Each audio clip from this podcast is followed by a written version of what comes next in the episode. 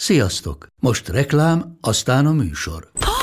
Hú, de szép szőnyeg. Új. Igen, tegnap vettem a Diégóban. Ó, és ez a függöny, de szép. Diégó! És hamarosan lesz új laminált padló a hálóban. Rátszakott a bank. Csak regisztráltam Diégó digitális klubkártyát vásárlás előtt. Csináljunk neked is egyet? Csak egy perc és kész. Regisztrálj te is áruházainkban, vagy a diego.hu oldalon, és azonnal megkapod digitális klubkártyádat, melyel akár 30% kedvezménnyel vásárolhatsz padlóburkolati és lakástextil termékeket. Diego.hu Már meg is kaptam e-mailben. Ez reklám volt, jó volt.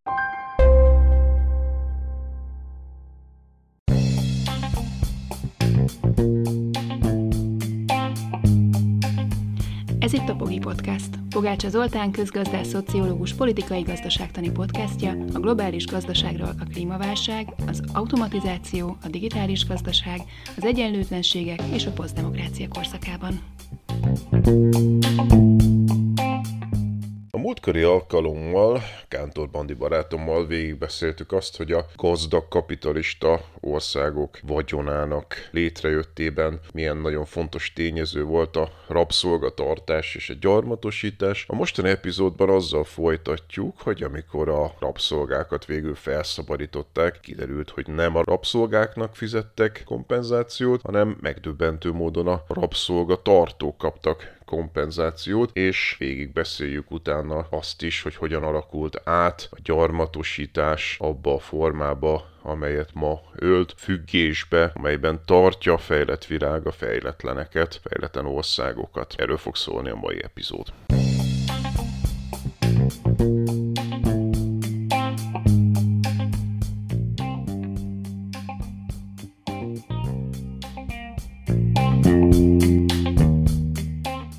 múlt adásban is Thomas Piketty magyarul most megjelenő új könyvének kapcsán beszéltünk arról, hogy a gyarmatosító hatalmak milyen előnyt élvezve jutottak el egészen a 20. századig. És folytatjuk ezt a beszélgetést, mert hogy nem maradt idő arra, hogy megbeszéljük azt, hogy pontosan a, a kompenzációt hogy kezdték el, illetve hogy ez most milyen kérdéseket vet fel, ugye a rabszolgaság eltörlése után. Magában a könyvben, aminek az a címe, hogy az egyenlőség rövid története, van egy nagyon érdekes ábra arról, több nagyon érdekes ábra van, de a rabszolgaság kapcsán, hogy meddig tartott a bizonyos területeken a rabszolgaság, és hogy hány rabszolga volt. És hogyha megnézzük, hogy a, amire mi általában gondolunk, a déli államok, az Egyesült Államokban, vagy Amerikában, még akkor a déli államokban, hát ugye 1880-as évekre végül is a polgárháború végére tevődik az, hogy felszabadították a rabszolgákat, tehát névlegesen ugye ez megszűnt. Ennek ellenére például Kubában, Brazíliában még nagyon sokáig fennmaradt ez az intézmény, és a száma is a rabszolgáknak bőven meghaladta az amerikai, Amerikába hurcolt rabszolgákat.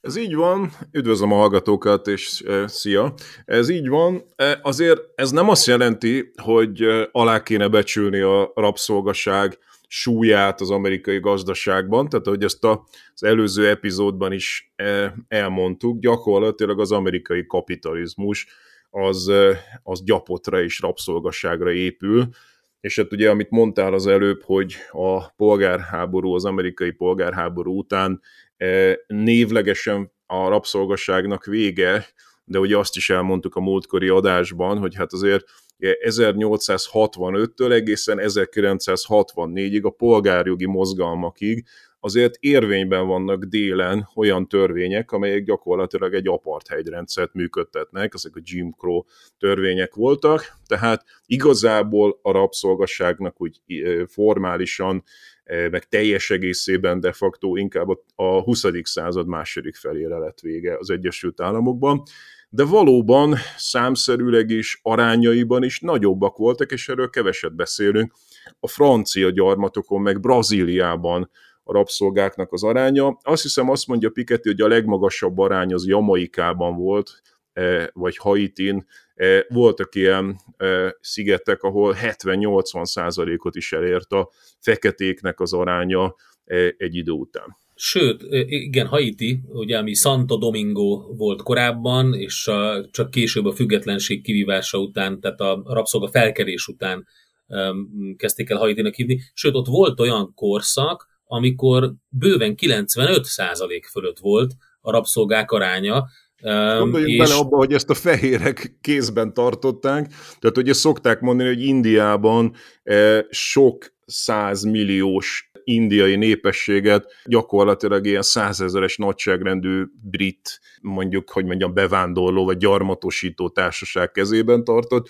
Itt meg akkor ugye ezt ezek szerint az, amit tudom én, 5%-nyi fehér eh, tudta kontrollálni a 95%-nyi fekete rabszolgát egy kicsit árnyaltabb, mert itt többször bele kellett olvasnom, ugye itt voltak felszabadított, úgynevezett szabad feketék, tehát ők is beleszámolnak, számítanak ebbe a, ebbe a pár százalékba, aki nem rabszolga volt, őket különböző módon megvásárolták, jogokat adtak nekik, stb. Tehát nekik is érdekük volt fenntartani az intézményt, és akkor voltak a meszticek, vagy métis, akik, akik különböző kevert emberekből álltak, nekik mindenféle státuszuk volt, de ők sem minden esetben voltak rabszolgák.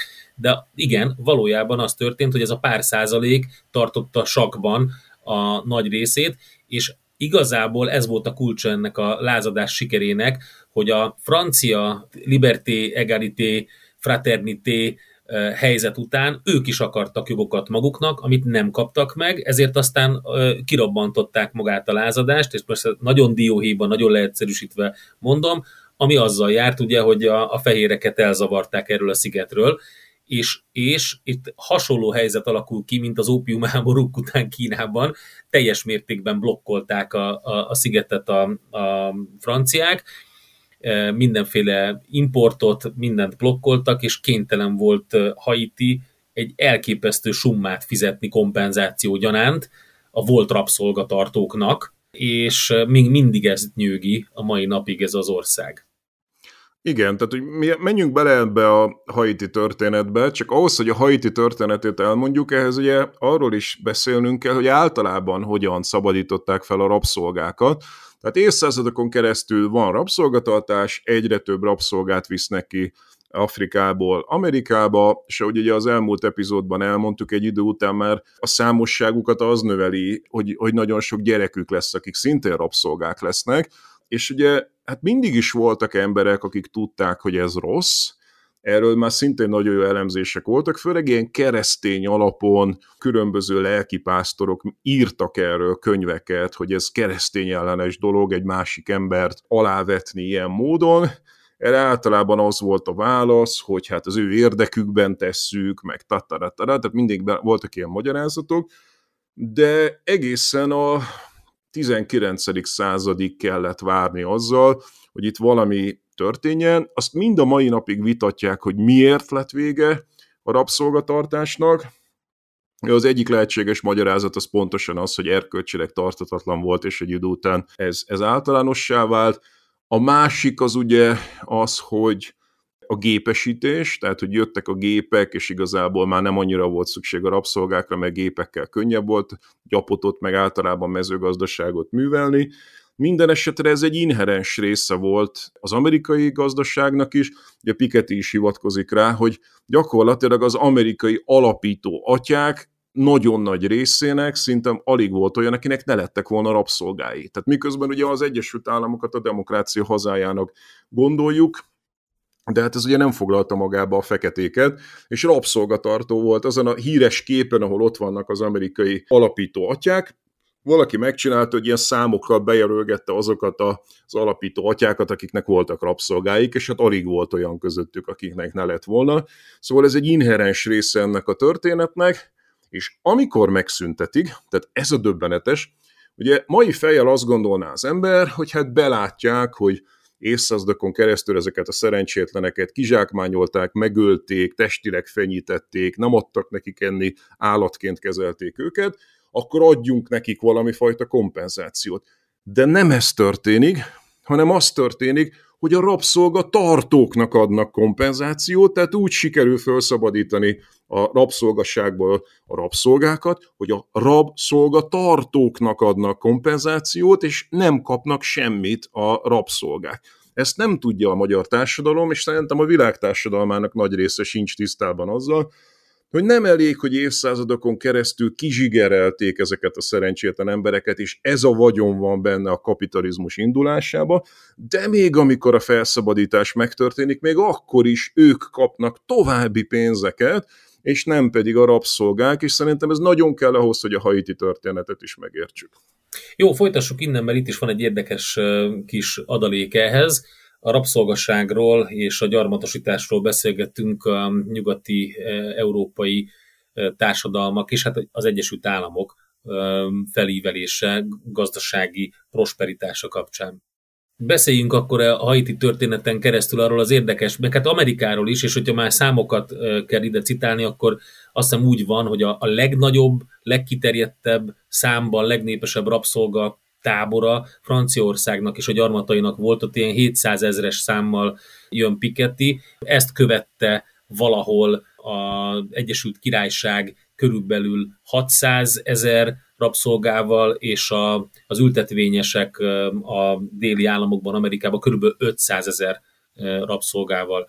És pont itt az egyik amerikai alapító, vagy amerikai alapító agyákat említetted, azt hiszem talán az egyik példa, amit felhoz erre a teljesen elképesztően egyenlőtlen kompenzációra, hogy, hogy a jogrendszerbe be lehet vezetve, mint tulajdon a rabszolga, és ez egy problémát okozott, és valamelyik pacák, most nem emlékszem, hogy kicsoda mondta is, hogy igazából teljesen igazságtalan, hogy itt nem ezeknek az embereknek adunk valamit, hanem mi kapunk értük valamit, de ha már a jogrendszerbe be van vezetve, ezt nem lehetett megkerülni, hiszen itt az történt, ugye, hogy egy vagyontárgy kikerült a tulajdonából annak az embernek, és az valamit módon kompenzálni kellett. Igen, még egy másodpercre hogy menjek vissza a számokhoz, amiket az előbb említettél, mert ezeket a számokat én azért meg, eh, hogy szkeptikusan kezelem, mert amikor ugye ilyen számokat mondasz, hogy 700 ezer, ebben nincs benne az, hogy hát eh, amennyire én tudom, a rabszolgaság tehát az amerikai rabszolgasság teljes története során kb. 8 millió afrikait vittek át Afrikából Amerikába, csak ugye ezeknek egy nagy része meghalt. Tehát ez egyrészt hosszú idő alatt történt, már a hajón meghaltak, amikor oda megérkeztek, betegségektől is meghaltak, és utána megverték őket, és megölték őket. Tehát Igen. ez iszonyatosan nehéz megmondani, hogy valójában hány embert érintett. Ez Jogos, a... amit mondtál, mindig egy adat mellé kell rakni egy másikat, hogy értelme legyen. 1780-as évekről beszélünk, akkor voltak ezek a számok, és ez igazából még csak a felívelő szakasza volt a, az egésznek. Tehát a teljes történet az ennél nagyságrendileg nagyobb számú e, fekete származású embert érintett.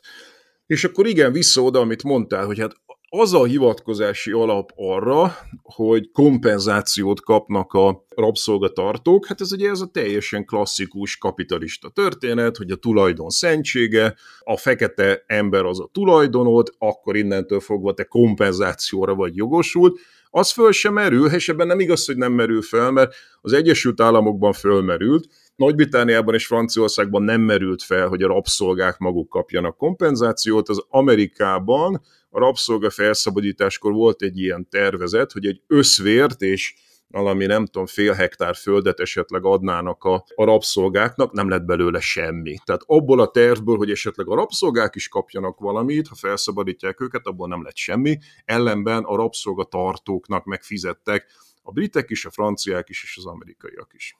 Igen, és nagyon érdekes, erre több példa is van a könyvben. Az angol példa is nagyon érdekes, amikor pontosan ugyanígy végigmentek azon, hogy, és ez azért lesz érdekes az angol példa, mert a Black Lives Matter mozgalomnak a különböző kihatásai miatt közbeszéddé vált és politikai témává vált az, hogy milyen típusú kompenzációt is kéne, hogy kapjanak ezek a nem csak országok, de családok is.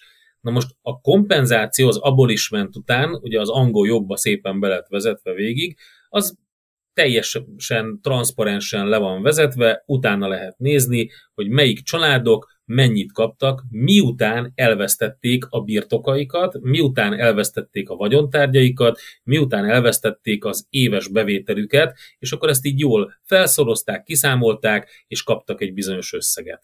Igen, igen. És hát ugye kompenzációra rengeteg példa van a történelemben, tehát ismert ugye a holokauszt túlélők kompenzációja, ismert ugye a japánok, akiket a második világháború alatt ugye az amerikaiak ilyen koncentrációs táborokba zárták a japán származású amerikai állampolgárokat. Na ők is kaptak kompenzációt később, e, vagy ugye a, a, a szovjet típusú rendszerek összeomlása után is kaptak bizonyos társadalmi csoportok kompenzációt az elvett vagyonokért egy csomó országban, Magyarországon nem annyira, de máshol jobban. Tehát egy csomó esetben ugye ez a, ez a törvényesen e, tiéd, és akkor elveszik tőled ezt kompenzációval, jár, de elfelejtettük hogy Haitit megbeszélni, tehát szerintem oda még menjünk Jó, vissza. Kanyarodjunk vissza Haitira, és akkor utána nézzük meg ezt a kompenzációt, mert amiről te beszéltél, az a, az a károsultaknak jogosan Károsult járó kompenzáció. kompenzáció, amit én mondtam korábban az angol rabszolgaság eltörlése törvény után, az pedig a rabszolgatartóknak járó, Igen. tehát ők, ők is károsultak. Csak ugye... Így van, de pont ezt mondtuk, hogy ugye a, a jog szerint hát ő károsult, mert elvették tőle a vagyontárgyát. Oké, okay. szóval Haiti, ugye itt a, itt a lázadás után, és ez egyébként ki van mutatva, hogy amikor 80, 80 valahány százalék fölé kerül a teljes népességen belül az aránya a rabszolgáknak, ott nagyon magas lesz a lázadásnak a valószínűsége, ezért azt próbálták alatta tartani, de valami miatt Haitinál, egyébként a, a, az ábra az megmutatja, hogy, hogy Haiti volt az extrém példa, de Jamaikában 1800-as évekről beszélünk, 1700-as évek vége, tehát Jamaikában 80% fölött volt, Barbadoson 80% körül, Martiniken is 80%, és hát az extrém példa Saint Domingue, ami ugye franciául, spanyolul Santo Domingo, de most már Haiti, és itt az történt ugye, hogy egy blokád alá vették a lázadás után az új jön függetlenségét kikiáltó országot, akinek meg kellett váltania a szabadságát, ki kellett fizetni valami irgalmatlan összeget. Igen, az történt, hogy Franciaországban megtörténik a francia forradalom, ugye szabadság, egyenlőség, testvériség, polgári öntudat, köztársasági gondolatok, stb. És hát ugye ezek a jóra való haiti feketék azt gondolták, hogy akkor mi is. És hát igazából kivívták a függetlenségüket, felszabadították magukat, és utána jön Napóleon, aki visszacsinálta ezt az egészet, tehát arról is emlékezzünk meg, hogy Napóleon visszacsinálta az egészet, és akkor ugye a blokkád alatt tartották Haitit, és csak azzal a, hogy mondjam, feltétellel engedték őket függetlenné válni, hogy egy olyan kompenzációt kellett fizetnie nem Franciaországnak a gyarmattartónak, az egykori gyarmatának és a rabszolgáinak, hanem az egykori rabszolgának és az egykori gyarmatnak kellett fizetnie az éves GDP-nek körülbelül egy ilyen 5%-át kitevő összeget, Várjál, nem, a... én azt olvastam, hogy a, a teljes nemzeti bevételnek a háromszoros, tehát a három évi termelését. Tehát az idők során, tehát ugye elkezdenek ezek fizetni valamikor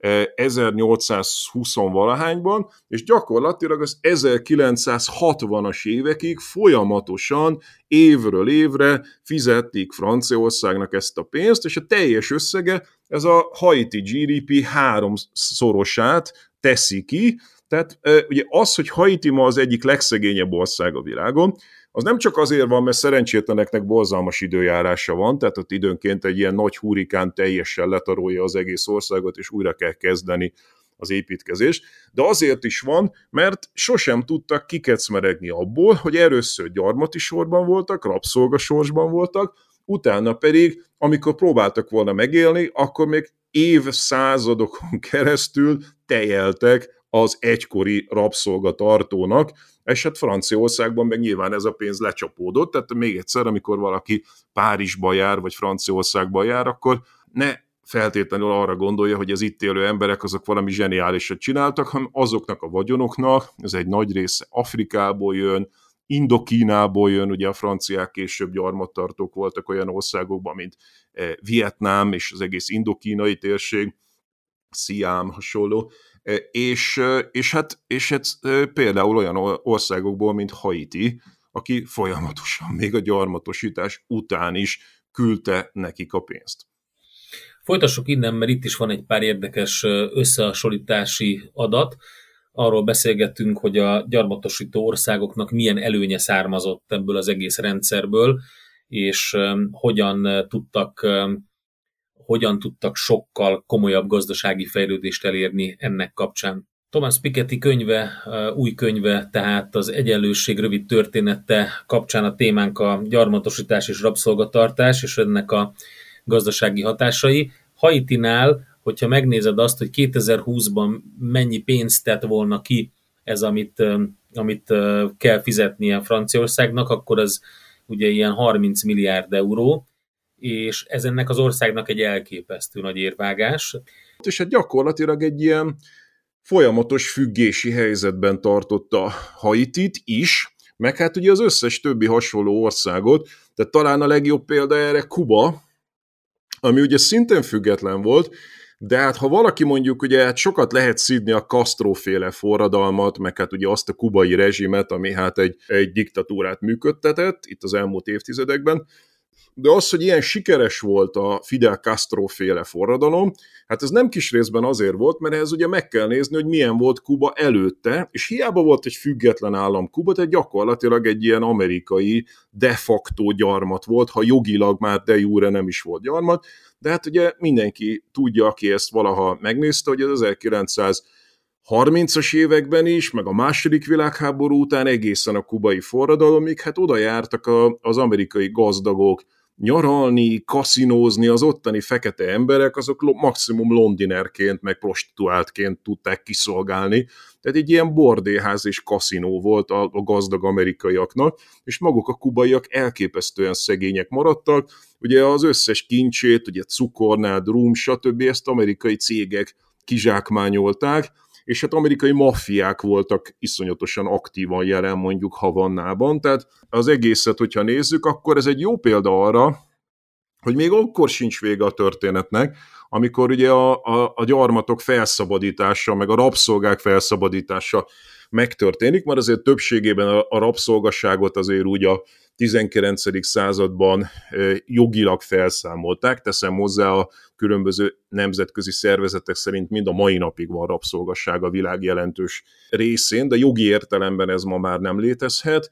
A gyarmatokat meg ugye így Isten igazából a második világháború után szabadítják fel, tehát mondjuk ugye India megkapja rögtön e, második világháború után, aztán a közel-kelet-afrikai országok, és így szépen a második világháború utáni évtizedekben nagyon sok egykori gyarmat felszabadul, de ez nem jelenti azt, hogy az ő függésük megszűnt volna. Tehát ez gyakorlatilag csak azt jelenti, hogy egy, egy általános jogi függésből egy gazdasági függésbe kerülnek át ezek az országok ki is mondtad, amit akartam, hogy jogi értelemben ugye megszűnik a egyéni szinten a rabszolgaság, függési értelemben pedig kihasznált sági értelemben, hierarchiában nem, és ország tekintetében pedig a gyarmat az megmarad, csak egy gazdasági jellegű gyarmat válik belőle. Nem véletlen, hogy a gyarmat szót szokták erre használni. Tehát, hogy ugye a radikális kritikusai az ilyen típusú világrendszer elmélet és az a nemzetközi gazdasági viszonyoknak. Nem véletlenül mondják azt, hogy a Magyarországon is a, a jobb oldalnak voltak ilyen transzparensé, hogy nem leszünk gyarmat, korábban meg a bal oldalon volt ez a gyarmat szó meg, meglehetősen erős, mert hogy egyszerűen sok mindenki azt látta, hogy azt a klasszikus jogi értelemben vett gyarmati függést, ez felváltotta egy nem jogi, hanem gazdasági típusú függést, tehát mondjuk ugye mondjuk egy ilyen példát, van egy olyan ország, mint mondjuk, mit tudom én, Angola, vagy Csád, vagy valami hasonló szegény ország, aminek viszont rettentő sok ásványkincse van. Tehát mondjuk tegyük fel, hogy mit tudom én, olaja van, vagy gáz, vagy valami ilyesmi. Bemennek oda multinacionális cégek, ezek tipikusan amerikaiak, nyugat-európaiak, kötnek egy szerződést a helyi uralkodóval, akinek ugye nincsen pénze arra, hogy meg technológiája sincsen, hogy kiaknázza ezeket az ásványkincseket, és akkor azt mondják neki, hogy mi majd jövünk, hozzunk ide fúrókutakat, meg nem tudom, kibányásszuk a rezedet, meg a kobaltodat, meg a nem tudom midet, és akkor cserébe adunk neked egy csomó pénzt. Na most, ugye az uralkodó elit meggazdagodik, de hát ugye nem nagyon oszt vissza a saját népének, a saját népe meg ugye próbálná ezt korrigálni, mindenfajta lázadások lesznek. Mit csinál akkor az uralkodó elit? Hát vesz egy csomó fegyvert, kitől? Megint csak ugye a nyugat-európai fegyvermultitól, meg az amerikai fegyvermultitól, meg az orosz, meg a kínai fegyvermultitól, és akkor ugye már ott vannak a nyersanyagmultik, már ott vannak a fegyvermultik, ugye demokrácia tipikusan nincsen, hanem sokkal inkább az van, hogy életben tartanak helyi eliteket. Tehát gyakorlatilag teljesen tisztában vannak ezek a multik azzal, hogy neki ki kell egyezni a helyi elittel, aki magához húzza ezeket az erőforrásokat. Itt ugye megemlíteném a, a híres Acemoglu Robinson könyvet, a Miért buknak el a nemzetek, azért buknak el a nemzetek, mert ezek az elitek, ezek ugye úgy hívják az Acemogluék, hogy extraktív politikát folytatnak, magukhoz vonzák ezeket az erőforrásokat, szemben a sikeres országokkal, amelyeket ugye úgy hívnak, hogy inkluzív politika, ahol szétterítik ezeket az erőforrásokat. Nagyon kevés olyan példa van, ahol ez történne. Tipikusan az történik, hogy egy szűk elit együttműködik a multikkal,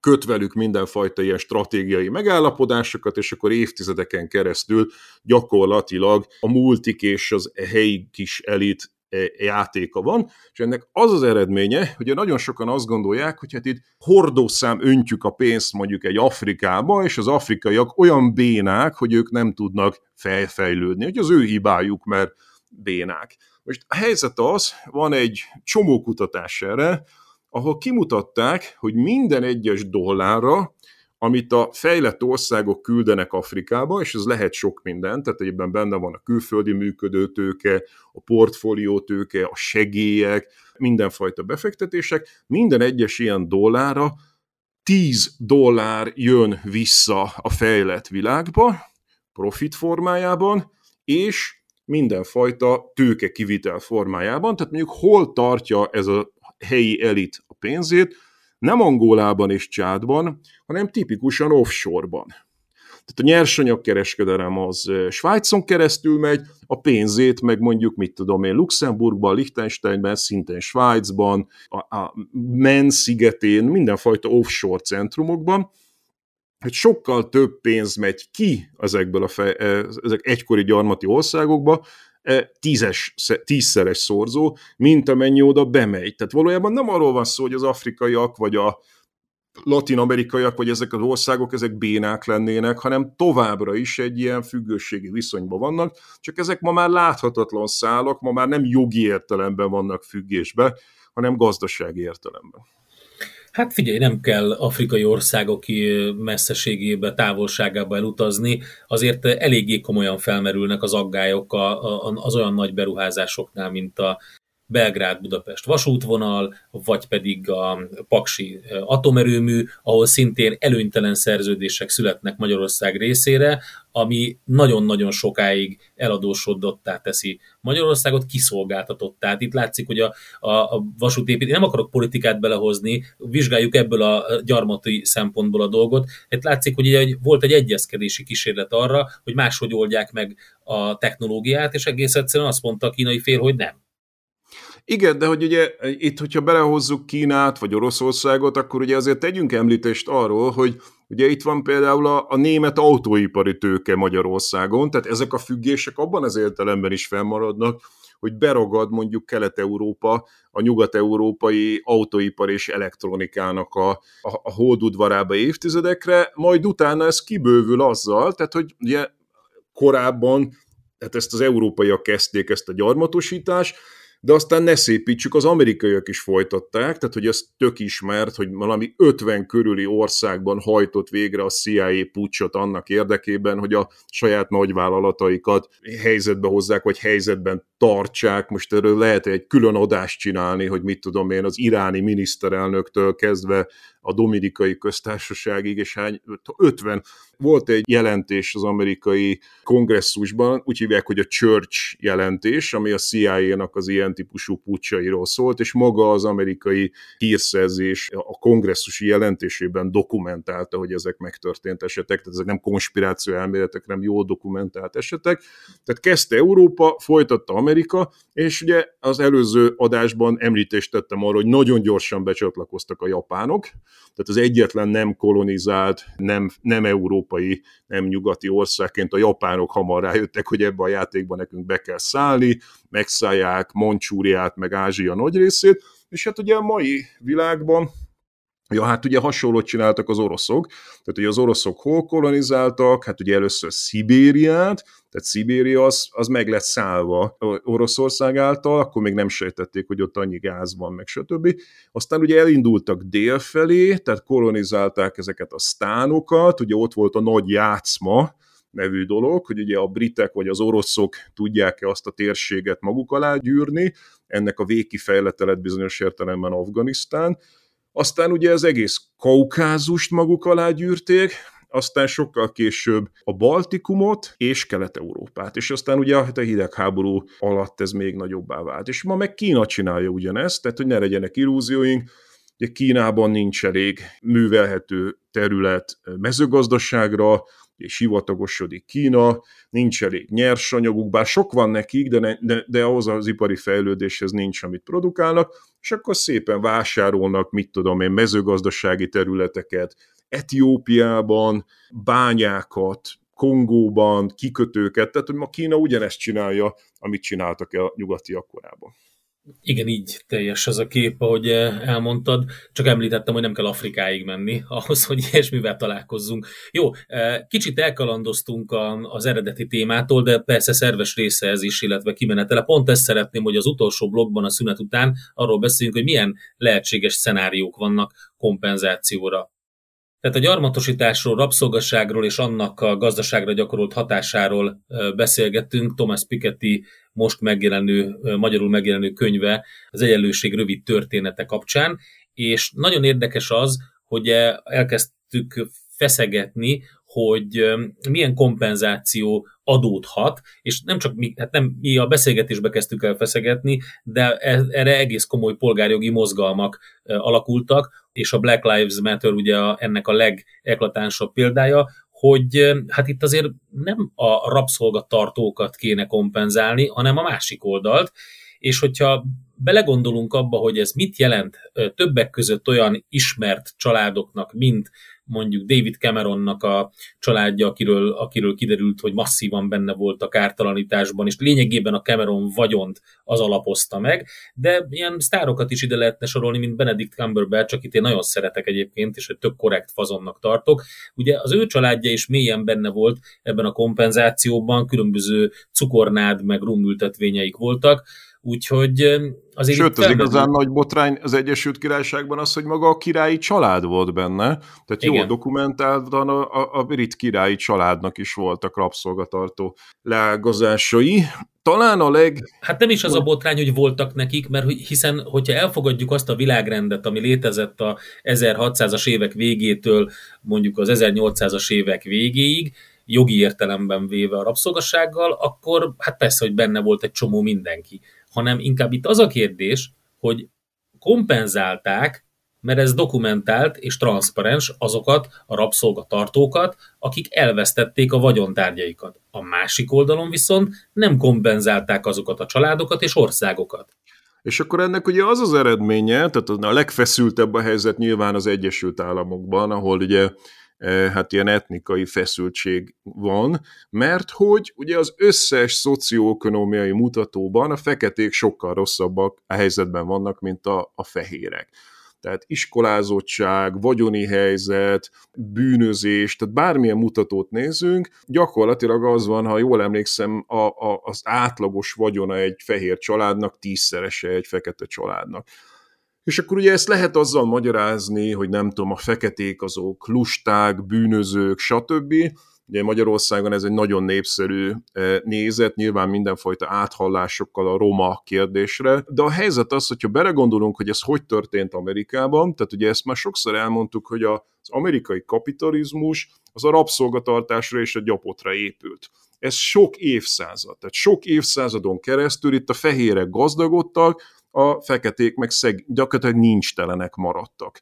Ugye hivatalosan megtörténik a rabszolgák felszabadítása 1865 környékén, de ugye azt is említettük, hogy utána még száz éven keresztül mindenfajta ilyen apartheid jellegű diszkriminatív törvények vannak, tehát valójában jogi értelemben is csak 1964-ben lesznek egyenjogúak a feketék a fehérekkel, és ugye azt a hátrányt behozni egy olyan országban, ahol ugye gyakorlatilag folyamatosan gyarapodhattak a fehérek, tehát ez a generációról generációra gyarapodás, hogy ez mennyire fontos, arra nekem mindig a legjobb példám Svájc, hiszen Svájc nem kis részben azért lett gazdag, mert jól emlékszem, 1204 óta nem harcoltak sehol. Tehát, hogy egy békés fejlődés generációról generációra több vagyonod van, több tudásod van, több kapcsolatod van, stb. stb. az egy elképesztő nagy megalapozója egy család gazdagodásának, nem csak anyagi értelemben, míg ugye a másik oldalon meg ott vannak olyan feketék, akiknek ezek közül semmi nem adatott meg, egyáltalán nem járhattak iskolába, amikor járhattak, akkor meg nagyon rossz iskolába járhattak, nem akkumulálhattak vagyont, beleragadtak ilyen bűnözéssel teri gettókba, stb.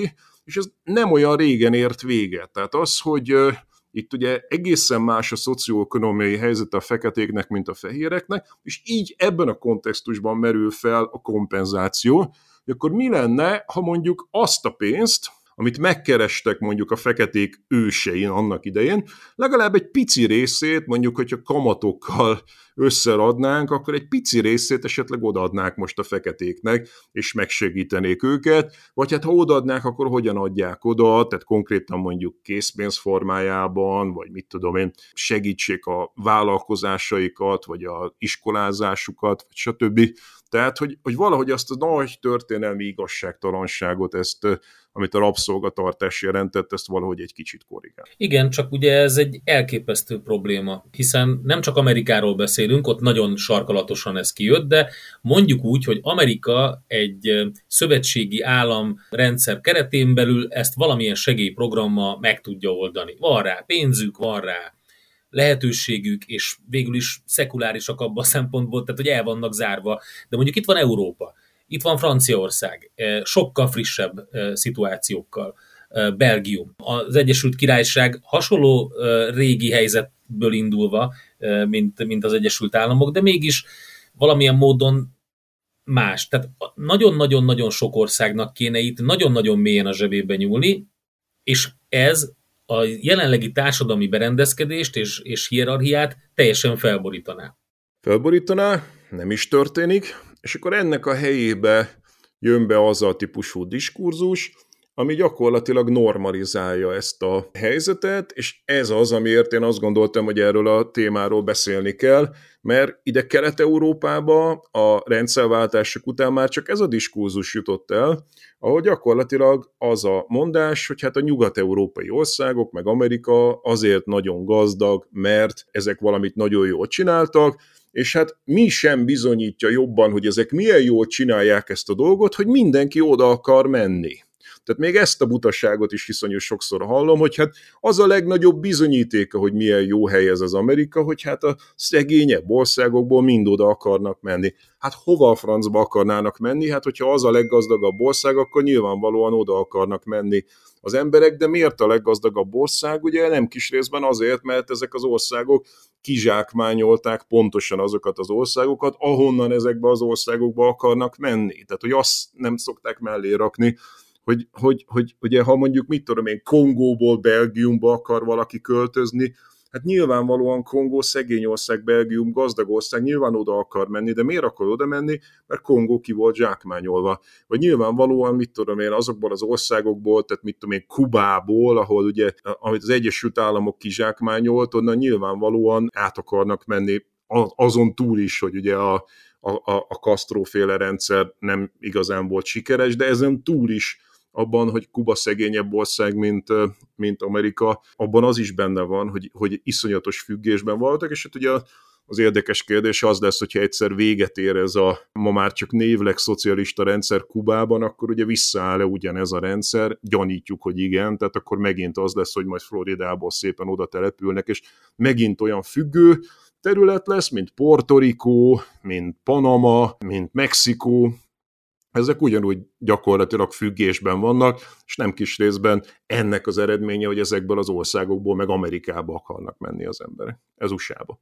Jó, akkor uh, itt a végén csak egy gondolatébresztő, mert már az időnk lejár, de szerintem ezen lehet elgondolkodni, hogy ha már ez a világrend, és így van jelen pillanatban, akkor érdemes szerintem azon elgondolkodni, hogy hol, hol és milyen formában vagyunk függőek, vagy melyik országtól, melyik rendszertől. Tehát ugye azért vannak a kisebb meg a nagyobb rosszak függőségi szempontból, azért szerintem ezt nem, nem utolsó elgondolni.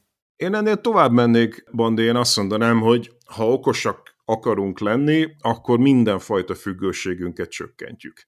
Tehát, hogy igazából én azt látom, hogy azok az országok tudtak igazán gazdaggá lenni, amelyek semmifajta ilyen függőséget, és nagyon sok mozgástér van itt azért, tehát lehet ilyet, hogy mit tudom én mondani, hogy ha egy ország rengeteget fektet a saját oktatási rendszerébe, az energiafüggetlenségébe, saját tulajdonú, magas hozzáadott értékű gazdaság saját energiából, és nem azt csinálja, amiről ebben az adásban beszéltünk, hogy egy szűk elit együttműködve a globális tőkével függésben tartja azt az adott országot, hanem ez az elit arra törekszik, hogy minél inkább független gazdaságot hozzon létre, akkor azt gondolom, hogy messzebb jut, ugye ez az Acemoglu Robinson könyvnek a tanulsága. Na megint sok könyv szerepelt, meg sok név, de az alapkönyv, amiből indultunk, az a Thomas Piketty magyarul most megjelenő új könyve, az Egyenlőség rövid története, aminek Pogács Zoli a magyar lektora, úgyhogy majd lehet olvasni, hogyha megjelent, addig is hallgassátok vissza a korábbi adásainkat, az előző részben is pont erről beszélgettünk, de azok a témák, amik itt felmerültek, azoknak többéről már eléggé mérehatóan beszélgettünk az elmúlt időszakban. Köszönöm szépen a beszélgetést! Köszönöm szépen én is!